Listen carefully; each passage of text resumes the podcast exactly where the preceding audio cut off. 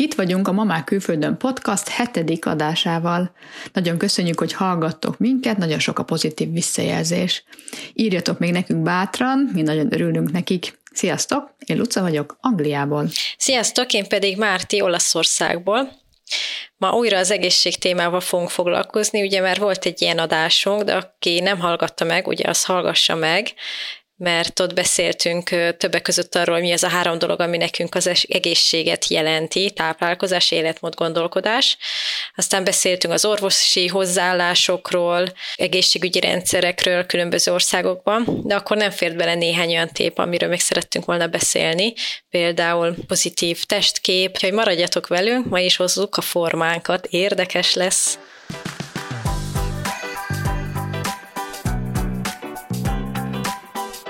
Ez itt a Mamák Külföldön podcast, ketten testvérként beszélgetünk számunkra izgalmas témákról.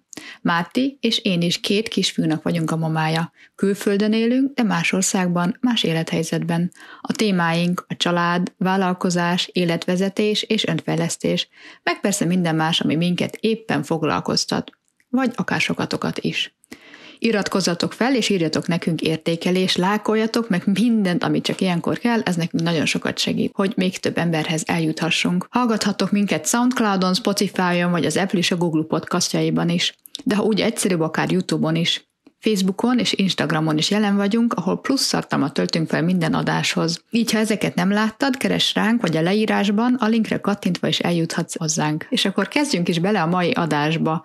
Mivel az előző adásban kielemeztük magunkat belülről, ott a személyiség típusainkról beszélgettünk, így most foglalkozunk egy kicsit a testünkkel. Nemrég olvastam egy hírt, hogy a Covid vírus miatt több más iparág mellett a szépségipar is e, elég mélyre süllyedt. Például nem kellett annyi borotvát vennünk, vagy nem, nem tudtunk olyan gyakran fodrászhoz menni, de mégis van a szépségiparon belül egy rész, ami viszont erősen profitált.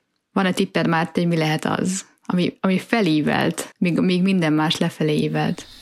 Hát most így ami így eszembe jut. Ahogy az ilyen tutoriálok, meg ilyen csinált magad dolgok, ezek azért fellendültek, de, Igen. de úgy látom, hogy neked van még valami más tipped. Igen, nem, nem, erre, nem erről szólt a cikk, hanem arról, hogy a plastikázás. Hm. Hogy, hogy? Plastikázásra való érdeklődés nagyon magas szinten felugrott, és ennek egy oka van, hogy nagyon sokat beszélünk online, Zoom meetingeken, Skype meetingen, videóhívásban, ahol látjuk Akkor saját magunkat is. Az arcplasztika, arcplasztika. Igen.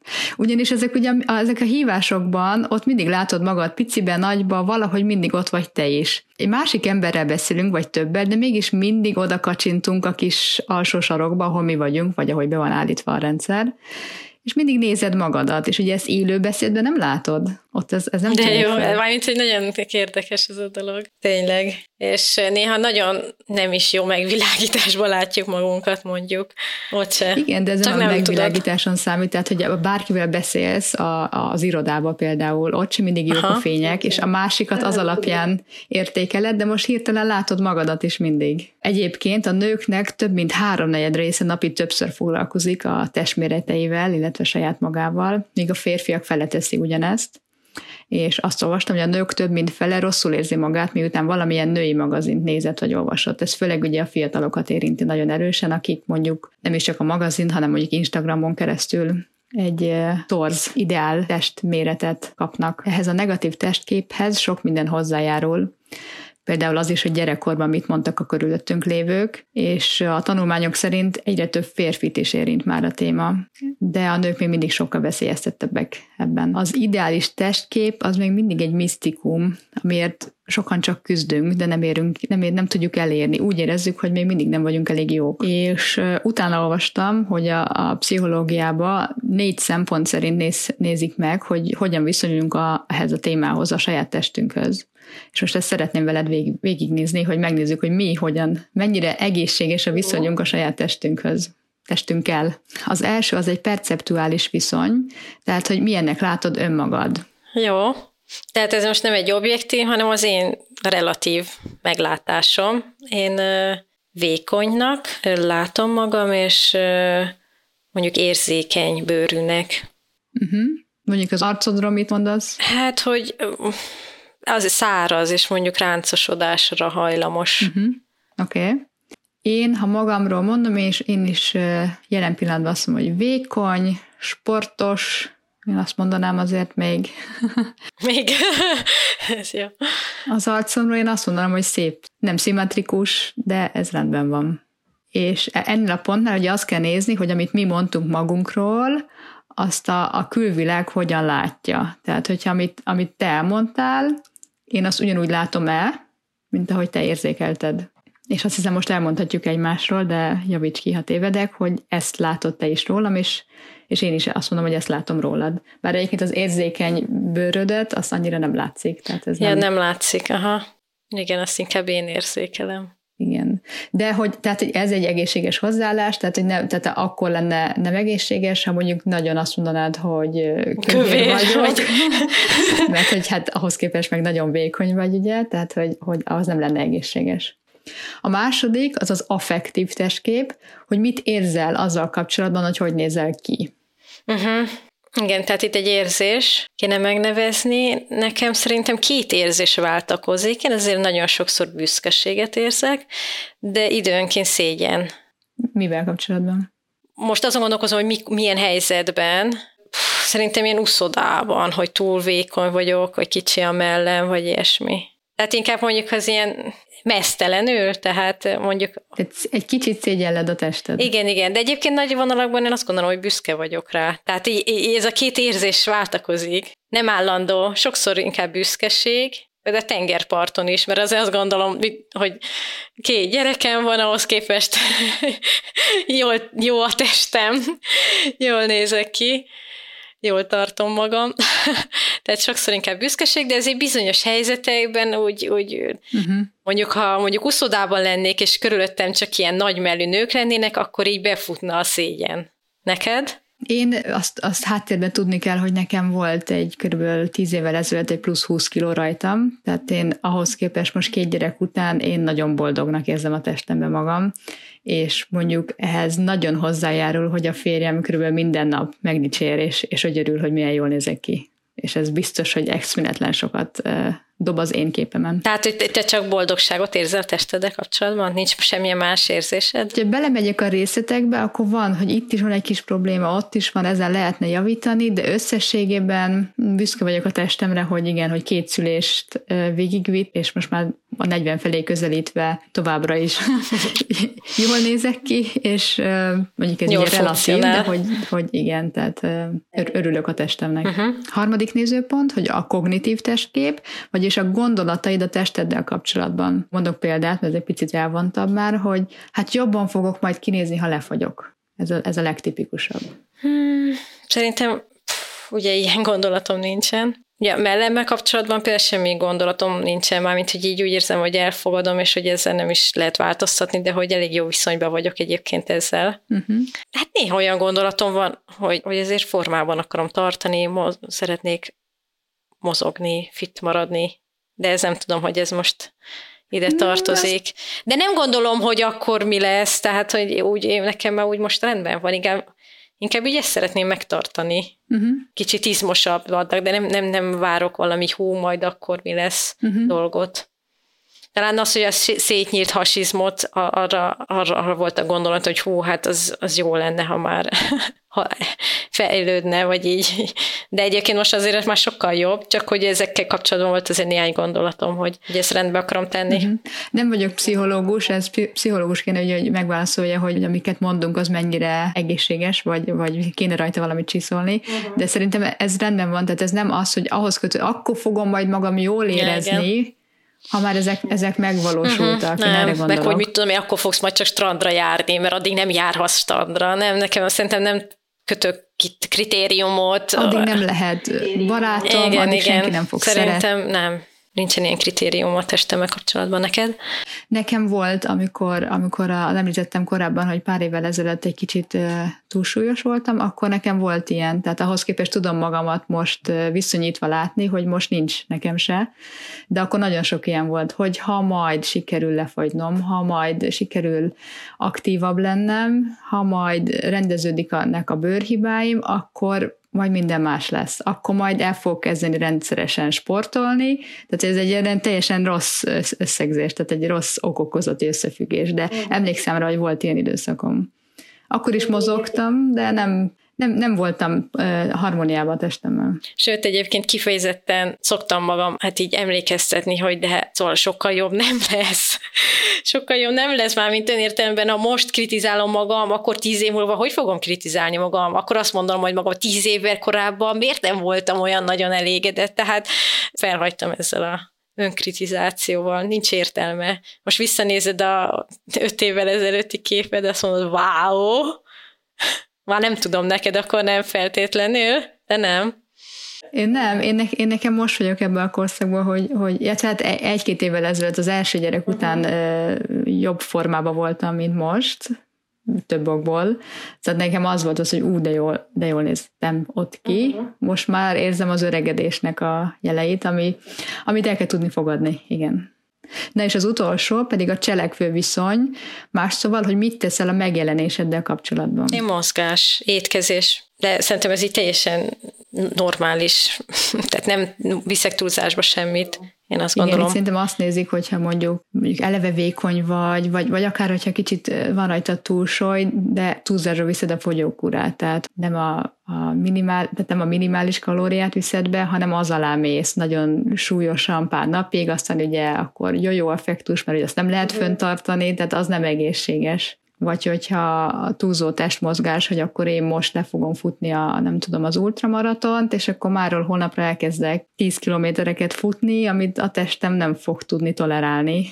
Azt szerintem a, a nem egészséges hozzáállás a testünkhöz. Nálad is akkor ez rendben van, gondolom. Egészséges keretek között foglalkozol vele. Igen. Azt hiszem, igen. Legalábbis most nem tudnék olyat mondani, ami saját magam analizása alapján nem egészséges lenne. Oké, okay, tehát azt hiszem, hogy ezek alapján szerintem mindkettőnk elmondhatja, hogy egészséges a testképe, és most nem is megyek abba bele, hogy ez, ebbe mind, rengeteg minden belejátszik, ugye genetika, hogy, hogy mind mentünk keresztül, hogyan vagyunk, tehát most nem azzal foglalkozunk, hogy most most szerencsések vagyunk-e, hogy, hogy ilyen testünk lehet, vagy mit tettünk érte, hanem hogy most ebből induljunk ki, hogy van egy általunk pozitívnak vélt testképünk magunkról. De mondom, nyilván ide pszichológus kéne, hogy valóban megállapítsa, hogy mennyire pozitív a testképünk. De most ezek egy, egy keresztkérdést. Mondjuk a podcastünk nagyon befut nagyon sikeres lesz, és elkezdenek mondjuk megkeresni szponzorok, és mondjuk megkeres egy fehérnemű szponzor, hogy, hogy csináljon rólunk fehérneműs fotókat, ami utána kikerül az internetre mindenhova. Vállalnád-e? Ha ez egy ilyen, ez, ez ilyen pozitív értéket közvetítene, mint amiről beszélünk, ez a pozitív testkép, ö, igen, vállalnám. Uh-huh. Te? Én ebben egyébként nem vagyok már annyira biztos. És milyen szempontból nem? Talán félnék, hogy lehet, hogy amit én pozitívnak gondolok, az arról nem is tudom, talán a túl sok negatív, mert biztos, hogy lesz negatív komment, mert olyan még nem volt a világon, hogy valamire ne érkezzen negatív, és nem biztos, hogy az most el tudnám viselni. Nem tudom, nem tudnék egyértelműen rögtön igent mondani rá.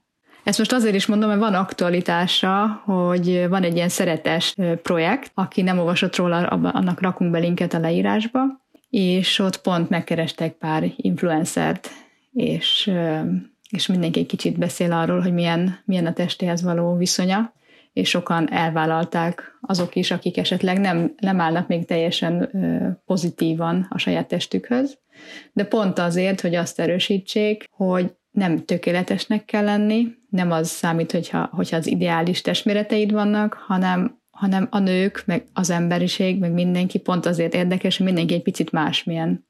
Ha ugyanolyanok lennénk, akkor, akkor az nagyon furcsa lenne. az egy nagyon furcsa világ lenne. Szóval azt mondom, hogyha, hogyha ez az üzenet van mögötte, akkor azt hiszem meggyőzhető lennék, de nem tudnék rögtön, rögtön könnyen igen mondani rá. Egyébként nagyon érdekes ez a pozitív testkép, amiket így felkutattál, én nem hallottam eddig annyira róla, csak ilyen felületesen, nem is foglalkoztam ezzel. Talán abból is adódik, hogy én mindig is ilyen nagyon vékony, sportos lány voltam, és, és emiatt egyébként érdekes, hogy nem tudtam bekapcsolódni ebbe a kollektív problémába, hogy hogy hogyan fogyjunk le nagyon sok nőt érdekel, és valahogy én mindig ebből egy kicsit így kilógtam. Az én problémám, azt azok tudják megérteni, akik szintén olyan vékonyak, és úgymond ne, úgy, nem tudnak elhízni, ami mondjuk jó, nem is akarnék elhízni, de hogy, de hogy néha túl vékony, tehát, hogy más problémáim vannak egyébként, tehát, hogy az testem az érzékeny, és nekem is szükségem van diétára, de teljesen más okból. Nem a fogyásból, hanem, hanem az egészséges szempontjából, és ezt nagyon, nagyon kevés ember tudja teljesen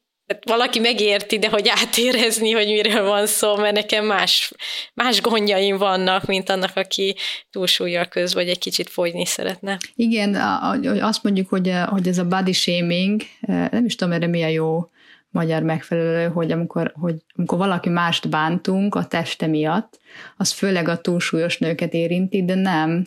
Abszolút érinti a vékony nőket, a vékony férfiakat, aki egy picit máshogy néz ki, és, és ugye nagyon erősen kritik, erős kritikákat tudnak adni fiatal iskolások, tinédzserkorú korú gyerekek egymásra, és ezért indult, indulnak ezek a, ezek a projektek, hogy ezt egy kicsit megállítsuk, és erről egy picit beszéljünk többet, és nagyon fontos szerintem, hogy beszéljünk a gyerekeinkkel is erről. Ne legyen ő az, aki valakit támad emiatt, illetve ha őt érinti, tehát ő, ő neki szólt be valaki, akkor tudja ezt, ezt a helyén kezelni és ezért fontos az, hogy mit mondanak a szülők róluk. Meg maga saját magukról, ugye? Igen, az mit, az első. Mit, mit gondolnak magukról.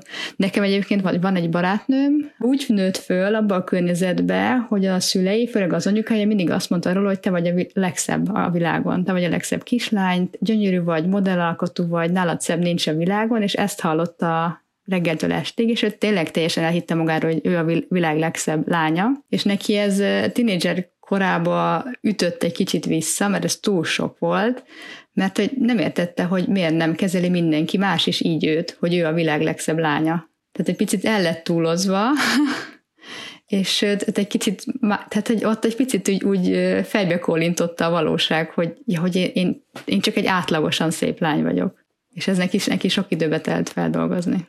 Igen, talán az is ez egy jó megközelítés, hogy azért ne aggasszunk a gyerekeinkre túl sok, tehát hogy szép, csúnya véleményt, vagy ilyen megítélést, hanem most 20 kiló vagy, vagy 40 kiló vagy, tehát hogy, hogy ennyi kiló vagy, most hogy valakinek ez kevés, valaki szerint ez sok, ez meg, meg csak ilyen vélemények, igazából az adat, hogy ennyi kiló vagy, ilyen magas vagy, és rendben van. Én engem egyébként, amikor túlsúlyos voltam, akkor nem nagyon ért külső kritika ezzel kapcsolatban. Viszont utólag nézve senki nem is szólt, se a családban, se, se a szűk baráti körben, hogy Luca, figyelj, itt, itt valami gond van, meg kezd, kezd, kezdesz elcsúszni, mármint hogy a szószoros értelmében. Tehát én nem kaptam senkitől ezt a kritikát meg, ami lehet, hogy egy, egy én később vettem észre magamról, hogy elkezdtem már hízni, tehát hogy nem volt egy ilyen rögtön visszacsatolás magam felé, hogy hopp, jé, ez a nadrág is kicsi már, de nem tűnt föl, tehát vettem egy másikat, egy számmal nagyobbat, nem, nem amikor, amikor észrevettem, hogy el vagyok hízva, akkor már nagyon el voltam hízva. És hozzáteszem ugye, hogy ez egy, ez egy betegségnek a nyomán volt, és az nem volt egyértelmű összekapcsolás, de sejthető volt. PCO-t diagnosztizáltak nálam 20-as éves, évek elején, és nagyon sok hormon, plusz hormont kellett szednem, hogy ez rendbe jöjjön, amit nem segített és majd esetleg kitérünk később arra, hogy alternatív gyógymódokkal sikerült ezen túllépnem, és mégis szülnöm két gyereket, de hogy, hogy sejthette mindenki, hogy ez alatt a betegség mögött áll, de nem tudtuk akkor pontosan, de én utólag sajnálom, hogy nekem senki nem szólt időben, mert akkor lehet, hogy hamarabb elkezdhettem volna változtatni. Milyen figyelmeztetésnek örültél volna, hogy tanuljunk belőle, hogy a jövőben, ha ilyen helyzet áll fel mondjuk a környezetünkben? Ez, ez nagyon érdekes kérdés, igen, borzasztó nehéz, mert nem lehet, nem lehet azt mondani, hogy ezt a mondatot kellett volna mondani, hanem, hanem ez, ez, egy, ez egy ilyen, ezek ilyen hosszabb beszélgetésekből kellett volna végére valahogy ráutalni, de mégis egyértelművé tenni. De nem tudok neked most, egy, egy, hogy ezt kellett volna mondani, de hogy, hogy jobban kellett volna, lehet, hogy próbálkoztatok, vagy bárki, aki körülöttem volt, de nem, nem volt olyan, nem, nem jutott el hozzám, mondjuk így. Szerintem én úgy, úgy nem vettem ezt ilyen kirívó dolognak, hogy ilyen folyamatos volt, és nem, nekem nem tűnt úgy, hogy most egyik napra a másikra, bár az igaz, hogy fia, gyerekként, azért te is ugyanúgy vékony voltál, tehát de valahogy benne, de hogy magasabb voltál nála, valahogy ilyen azt hittük, vagy én legalábbis azt hittem, hogy ez így, ez így a normális neked a te testedben, te jól vagy valamilyen szinten, tehát hogy nem kell, hogy olyan vékony legyél, mint mondjuk én. Tehát, hogy azt hittem, hogy tehát nem gondoltam, hogy ez ilyen nagy probléma, vagy hogy nem lenne normális, vagy hogy nem éreznéd jól a bőrödben magad. Valahogy ezt talán te sem mondtad nekünk ennyire, hogy nagyon szar ez a helyzet, nagyon rossz ez a helyzet, hogy valamit változtatni akarok. Igen, ez jó, hogy igen, hogy nekem is kellett volna kommunikálnom nyíltan erről, hogy ez engem zavar, és lehet, hogy akkor kapok feedbacket, meg, meg tanácsot is, hogy már ez irányba induljak el. De mivel, hogy ezt, ezt én szégyeltem, hogy ez van, ezért nem nyitottam senki felé ezzel kapcsolatban. Ez nagyon nehéz, ez, ez hogy, hogy igen, egyébként akik így el vannak hízva, a, a Ugónak a családjában is van ilyen eset, és nem tudjuk, hogy hogy közelítsük meg a dolgot. Tehát, hogy hogy álljunk hozzá. Nagyon nehéz. Ez, ez, erről, erről szívesen beszélhetnék egyébként olyanokkal, akik el vannak hízva túlsősök, hogy milyen módon, bár ez biztos egyénfüggő, hogy örül, ha ezt szóba hozzák, vagy inkább nem. Én nem szeretem a tabukat, szerintem sokkal jobb, ha ilyen nyíltan kezeljük a dolgokat, abból szerintem baj nem lehet. De azért nem kell tanácsokat adni úgy, hogy igazából azt se tudod, milyen az ő cipőjében lenni. Tehát ez érdekes. Nem, az biztos, hogy nem segített volna nekem sem, hogyha csak úgy mindenki dobja, hogy hát miért nem fogyókurázol, miért nem, miért, tesz, miért tettél most még egy sütit meg, jobb lett volna. Igen, akkor már lebe mondjuk te is rosszul érzed magad, amiatt, hogy megetted, és akkor még ez valaki az orrod alá dörgeli, attól nem lesz jobb. Az nem, inkább, inkább a lelki részéről érdemesebb beszélni, hogy ez téged hogy érint. Tehát, hogy ezt, ezt, ezt, nem, ezt nyílt titok, titokként kezelni, hogy, hogy te is tudod, én is tudom, de nem beszélünk róla kvázi, és hogy ez, ez téged mennyire zavar. És talán arról, arról lehet, onnan lehet indítani a beszélgetést, de nehéz.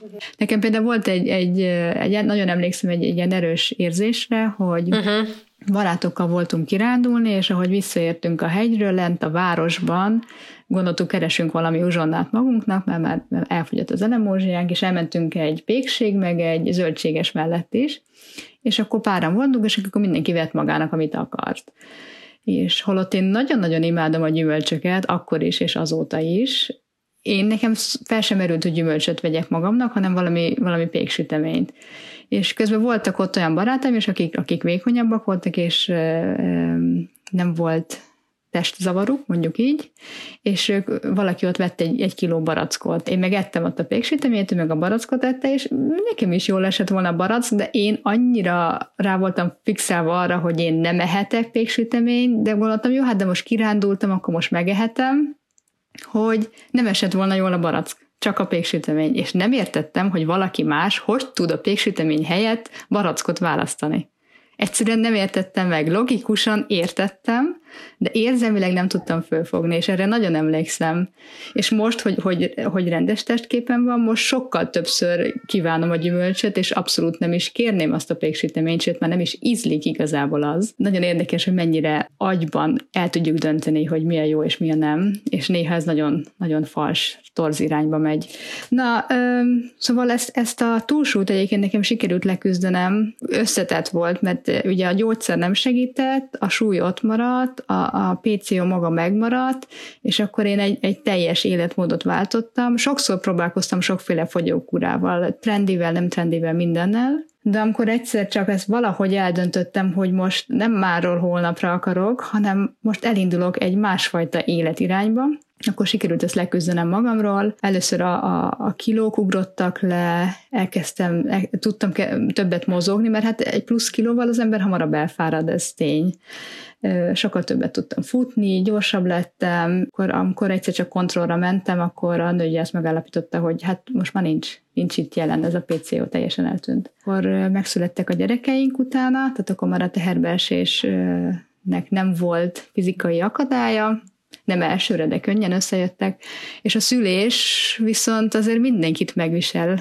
lelkileg, és a testünket meg abszolút. Valakinek persze könnyebb a regenerálódás, és valakinek hosszabb idő kell, valakinek vannak varatai, valakinek csak emlékei, de mindenkinek benne marad a testében, a lelkében. Én azt hiszem, a szerencsésebbek közé tartozom, mind a kétszer természetes szülésem volt, és nem volt semmilyen vágás. Kisebb szakadás az első szülésnél volt, azt azért eléggé megszenvedtem, de alapjában véve külső maradandó nyom nem látszik rajtam. Az intim tornát meg persze azóta is, és már előtte is csináltam, a, ott még van mit regenerálódni. Máté, te mit vettél magadon észre szülés után? Mi az, ami megváltozott? Mi az, ami zavar? Nekem ugye volt egy császáros szülésem, az első, és utána egy természetes, úgyhogy volt nálam minden. Igazából nekem az első császáros szülésnél a vágás gondolat az nagyon rémisztő volt.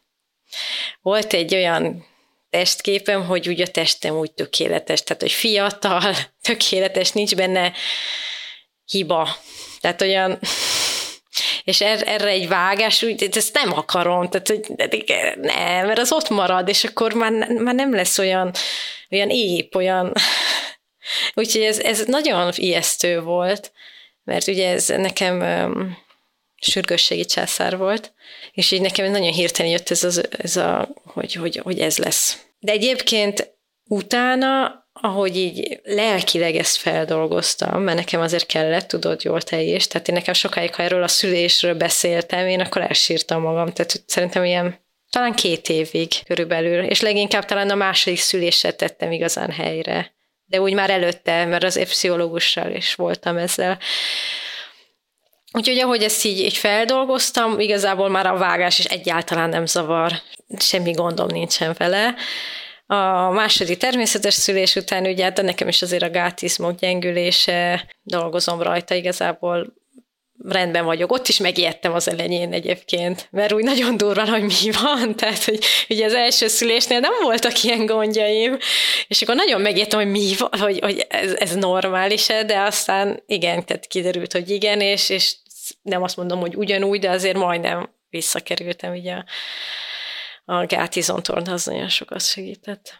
A szétnyílt hasizom az is, azon is sokat dolgoztam, és dolgozok még, de az is nagyon szépen rendbe került, tehát Ja, hát meg a, meg a szoptatás után a, a melleim, azt már említettem. Tehát igazából még kisebbek lettek, és de szerencsére jól tudom kezelni ezt a dolgot, úgy gondolom. Soha nem gondoltál rá, hogy megcsináltatnád? Ö, hát ilyen mm, futó gondolatom volt, de, de komolyan nem, és mondjuk ebben biztos az is benne van, hogy a, a, a férjem se támogatna benne egyáltalán. Most annak biztos nehezebb, aki a férje közben mondja, hogy miért nem csináltatod meg. Nem tudom akkor, hogy gondolkoznék, de így, így rendben van. És egyébként meg néha arra gondolok, hogy, hogy oké, okay, azt gondolom, hogy esetleg szebb lenne egy nagyobb mell, de mennyivel kényelmesebb, tehát baromi kényelmes a kismell. Komolyan, tehát így mi a gondom vele? Tehát praktikus szempontjából abszolút előny. Szerintem az nagyon fontos, hogy a testedben először is te szeres a saját tested, és nagyon-nagyon sokat tud segíteni, hogyha a férjed, a párod, a melletted lévő ember meg támogatja, támogat téged abban, hogy úgy vagy szép, ahogy vagy. Úgyhogy ebből a szempontból szerintem mind a ketten nagyon szerencsések vagyunk, hogy a férjeink abszolút olyannak szeretnek minket, amilyenek vagyunk. Se kívül, se belül nem akarnak megváltoztatni. Az orvoslásra visszatérve egyébként, amikor én ebből a PC-ból próbáltam kigyógyulni, akkor ugye a hagyományos orvoslás egyszer csak, egyszer csak beadta a kulcsot. Nekem fölvitték a dózisomat a beadható hormon mennyiségre, és onnantól fogva széttárták a kezüket, hogy hát akkor ez van. És akkor én eljutottam egy olyan pontra, ahol azt mondtam, hogy jó, hát hogyha ezt az hagyományos orvoslás nem tudja megoldani, akkor, akkor nekem el kell mennem alternatív irányba. És, és ott is nagyon sok mindent kipróbáltam, és ott is egy csomóan széttarták a kezüket egy idő után, hogy hát akkor ez van. és akkor az ember kutat, és kutat, és, néz, és keresi a választ, és keresi a megoldásokat. És ezzel kapcsolatban mindig felmerül bennem az a, az a, az a gondolat, hogy ez, ez az egész orvoslás, a hagyományos, meg az alternatív is arra van felépítve, hogy, hogy a betegségeinkből kigyógyítsanak. És én annyira szeretnék egy olyan orvost, aki, aki nem meggyógyítani akar, hanem aki ez akkor járok, amikor, amikor minden rendben van, kvázi egy kontrollra, és időközönként csinál egy vérképet, megnéz rajtam ezt, azt, amit kell, és akkor megnézi, hogy hogy tudunk még javítani, hogy mondjuk a, a test tónusomat, hogy azt mondja, hogy, hogy most nagyon veszesek az izmaim, akkor most, most inkább ne fussak, hanem inkább próbáljak nyújtani, jogázni. Tehát egy, egy teljesen holisztikus hozzáállással tudná nekem segíteni az egészségem karbantartását és nem a meggyógyulásomat. És nyilván, hogyha ezt már fiatal korban elkezdenénk mindenkivel, akkor akkor nem az lenne, hogy akkor, amikor hirtelen beteg vagy, akkor mész orvoshoz, hanem, hanem tartsuk karban. És én egyébként ezt látom, hogy a, a fogorvoslást azt lehet így csinálni, és én pont ezért viszem már a gyerekeimet fél éves koruk óta rendszeresen magammal fogorvoshoz, hogy azt ne úgy éljék meg, hogy oda akkor megyünk, ha valami baj van, és akkor az megoldja, hanem ő folyamatosan nézi, hogy jó, jól csináljuk-e a fogmosást és, és tud segíteni abban, hogyha nem. Egyébként nem tudom, hogy hogy van más országokban, de Németországban nekem, ö, amikor azt mondták, hogy hát nem jól csinálom a, a flossingot, a, fog, a fogsejtmezés nem tökéletes nálam, és akkor megtanították, hogy hogy kell jól használni a fogsejmet, és kiderült, hogy nekem rossz méretű fogsejmem volt. És nagyon szeretnék ilyen orvost találni, aki, aki minden másba is tudná ezt nekem nekem nyújtani. Én is egyébként még erről eszembe hogy egy ilyen rendszerre vágynék, hogy például az építész szakmában létezik a BIM elnevezés, ami azt jelenti, hogy Building Information Modeling, ami az épületek tervezés és építési folyamatainak átfogó digitális modellek segítségével történő szimulálását és optimalizálását jelenti, és arra gondoltam régen is már, hogy miért ne lehetne létrehozni a testünkre is, tehát hogy Body Information Modeling néven, hogy egy ilyen rendszer, amiről minden információt van a testünkről, és amikor elmegyünk egy orvoshoz, akkor ő már tudja, hogy kik vagyunk, mi, mi, a, mi a múltunk, mármint milyen, milyen problémákkal küzdünk, és mert például én is most foglalkozok a, az allergia problémával, voltam különféle, különféle gyógyítók, tehát hagyományos orvosoknál, allergológusnál, természetgyógyásznál, és akkor mindenhol hát igazából az alapoktól el kell kezdeni, hogy mi van, ki vagy, izé, és ez, ez már eleve tök fárasztó, és igazából sokszor csomó információ kimaradt szerintem, ami, szerint, ami nagyon fontos lenne, és, és ugye teljesen különböző nyelvet beszélnek. Igen, annyira jó lenne, hogy például én vezetem magamnak az összes vérvételem minden be van vezetve egy Excelbe, meg, meg az egész családban mindenkinek, amilyen adatai vannak. És sokszor, amikor jövök ezekkel az adatokkal, hogy mutatom a háziorvosnak, hogy, hogy én szeretnék egy, egy újabb tesztet, mert itt valami, valami, még mindig határértéken belül vagyok, de elég erősen elindult valamelyik irányba, és ez miért? És általában nem is foglalkoznak vele, mert lehet, hogy ezt a vérképet valahol másik orvosnál, másik országból csináltam, tehát nem is, nem is olyan érdekli őket, de annyira jó lenne, hogyha tényleg ez ott lenne a rendszerbe, és ezen kívül még be lehetne vinni az okosórák adatait, hogy, hogy mennyit alszunk, mennyit mozgunk, és egy, és egy teljesen más képet láthatnának rólunk, és nem feltétlenül azt, ami az arcunkra van írva, vagy az aktuális éppen ö, tesztelt eredmény mutat. Pontosan. De, de ugye ezek még azért ilyen vágy dolgok, ami talán egyszer megvalósul, nagyon reméljük. De mi az, amit most, mi az, amit most tehetünk mi, amíg még nincs ez a rendszer. Szóval mégis mi az, arra kéne fókuszálni, mi az, amit most tudunk csinálni, ugye? Tehát és a gyerekeink egészsége érdekében nekünk most ez eléggé aktuális, mert a kisebbik fiúnknál is találtak allergiát, és a természetgyógyász egy diétát írt elő, neki is, meg nekem is, úgyhogy nem lesz egyszerű betartani, nagyon tudatosnak kell lennünk, de szeretném mégis, nagyon sokat beszélünk most erről, és a nagyobb fiam nagyon sokat kérdezi, hogy most akkor ez egészséges, vagy nem egészséges, és nagyon sokat mostan így ezt filozofáltam, hogy most hogy adjam át ezt neki az egészet, hogy egy ilyen egész, egy, egy ilyen torz valami legyen, hogy egész életünkben folyton csak diétáznunk kell, meg milyen különcök vagyunk, hogy mi így étkezünk. Szerintem eddig nem gondolja ezt, csak így elgondolkoztam, hogy lehet így beilleszkedni, úgymond, hogy nagyon sokan abszolút össze-vissza étkeznek, mi meg nagyon tudatosan és, és különböző információkban más sokat hallanak, mert ugye ezért nagyon sok helyről hallják, hogy mondjuk a tej az nagyon egészséges, én megmondom, hogy a tej az nem, tehát is szerintem ilyen zavar is van azért a fejükben, mert ellenmondó információk vannak, de egyébként ugye mindenhol van ellentmondó információ, és hát az gyerekek is szegények, ez a túl sok információ, nem mondom, hogy jó, nem az, hogy én be akarom, ava, egyébként a nagyobb fiam kérdez, tehát azért beszélek róla, mert ő meg kérdezi, hogy egészséges, hogy ez az egészséges vagy ez az egészséges, mert hát ilyen teljes abszurd kérdések, hogy nem tudom, tehát hogy a víz az egészségesebb, vagy a, vagy a zöldség, tehát hogy ilyeneket is. Szeret így osztályozni a dolgokat, minden sorrendbe helyezni, és, és ezért és, és hát ellentmondó dolgokkal is találkozunk, úgyhogy... Hát nagyon nehéz kiigazodni, mert ugye néha még mi magunk se tudjuk, hogy most mi a legjobb, hogy például nyers zöldséget jó a vacsorára enni, vagy nem a zöldség magában jó, a nyers még jobb, de vacsorára elvileg nem jó, mert hogy akkor az nehezebb feldolgozni a testednek.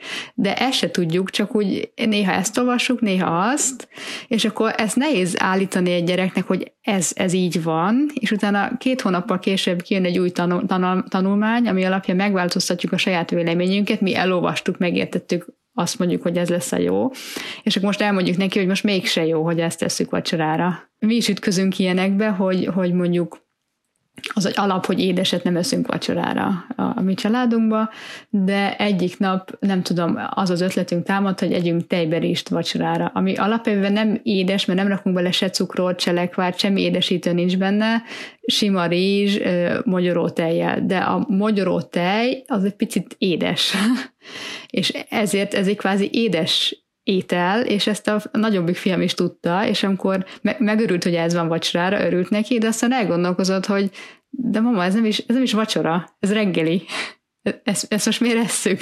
És ez nagyon nehéz volt ebből kijönni, úgyhogy ugye ne legyen az, hogy akkor bármit tehetünk vacsorára mostantól, és mi az, hogy akkor ez most egy kivétel, vagy ez most hogy működik. Nagyon tudatosak a gyerekek, és nagyon szeretik ugye a, a konzekvenciát, amit viszont mi felnőttek nagyon könnyen felrugunk és átlépünk, és nehéz megtalálni az egyensúlyt.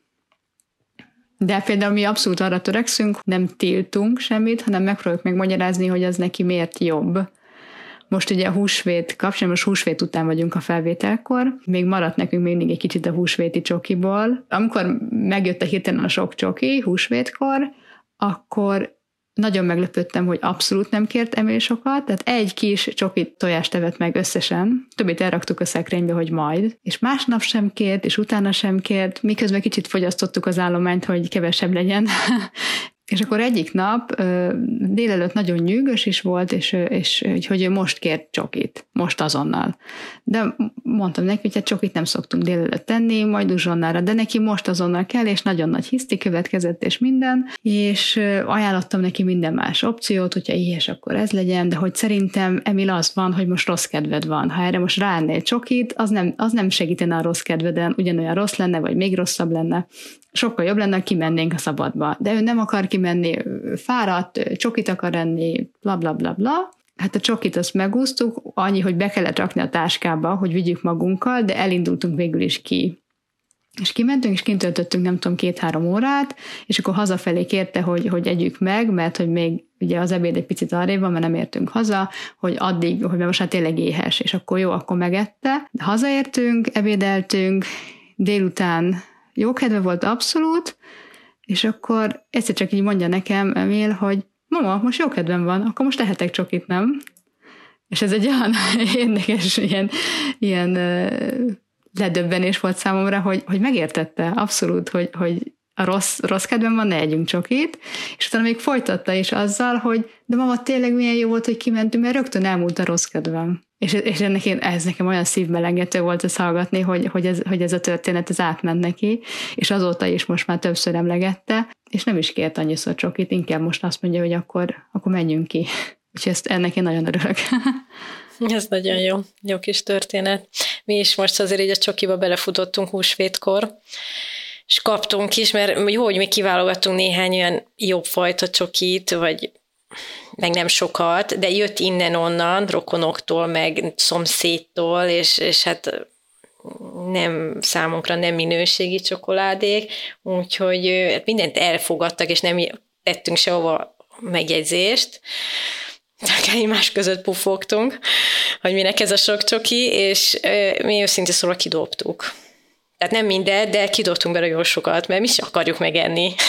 Most persze nagyobb gyerek tudja, csináltunk olyan dolgokat, hogy összedaráltuk egyébként például mandulával, és akkor nem tudni, hogy mennyi van benne, azt mondtuk, beleraktuk, nem raktuk bele mindent. Most ez egy kicsi, ilyen kis, ez, ez azt gondolom, hogy valamit tennünk kell. Nem lehet az, hogy, hogy elárasztjuk ennyi csokoládéval, mert, mert Szóval nekünk egyébként vannak ilyenek, hogy kapunk valamit, és kidobjuk a kukába.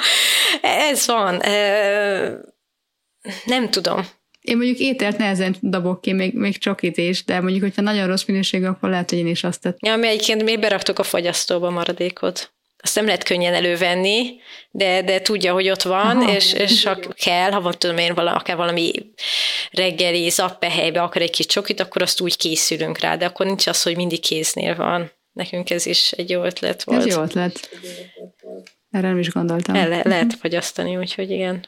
Esetleg ezt egy tortába belerakni, és akkor egy alkalommal így még felhasználni később. Na, hát azt hiszem ez is érdekes téma volt. Az a pozitív testkép biztos, hogy nagyon fontos felnőttnek, gyereknek egyaránt, és ezért érdemes tenni is, és beszélni róla, így vagy úgy, családom, barátok között mindenkinek. Most viszont remélem mondtunk nektek is hasznos ötleteket, témát.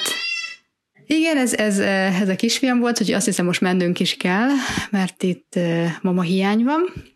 Örülünk, hogy hallgatatok ma is. Kérlek írjatok nekünk a Facebook csoportunkban, vagy Instagramon, vagy akár a mamák külföldön kukacgmail.com e-mail címre.